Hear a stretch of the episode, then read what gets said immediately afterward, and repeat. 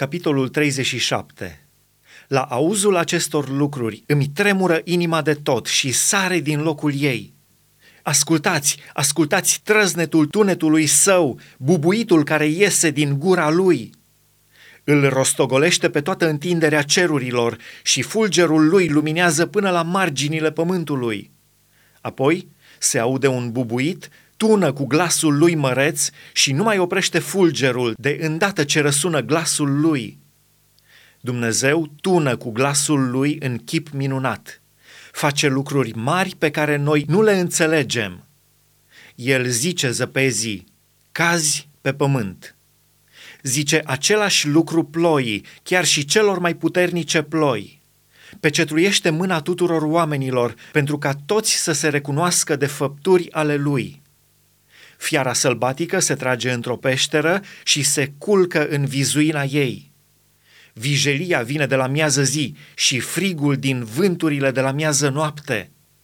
Dumnezeu, prin suflarea lui, face gheața și micșorează locul apelor mari încarcă norii cu aburi și îi risipește scânteietori.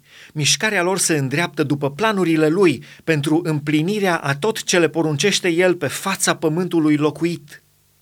Îi face să pară ca o nuia cu care lovește pământul sau ca un semn al dragostei lui. Iov, ia aminte la aceste lucruri. Privește liniștit minunile lui Dumnezeu Știi cum cârmuiește Dumnezeu norii și cum face să strălucească din ei fulgerul său? Înțelegi tu plutirea norilor, minunile aceluia a cărui știință este desăvârșită? Știi pentru ce ți se încălzesc veșmintele când se odihnește pământul de vântul de miază zi? Poți tu să întinzi cerurile ca el, tari ca o oglindă turnată? Arată-ne ce trebuie să-i spunem – căci suntem prea neștiutori ca să-i putem vorbi. Cine îi va da de veste că îi voi vorbi? Dar care este omul care își dorește pierderea? Acum, firește, nu putem vedea lumina soarelui care strălucește în dosul norilor, dar va trece un vânt și îl va curăți. De la miază noapte ne vine aurora și ce înfricoșată este măreția care înconjoară pe Dumnezeu. Pe cel atotputernic nu-l putem ajunge, căci este mare în tărie, dar dreptul și dreptatea de plină el nu le frânge.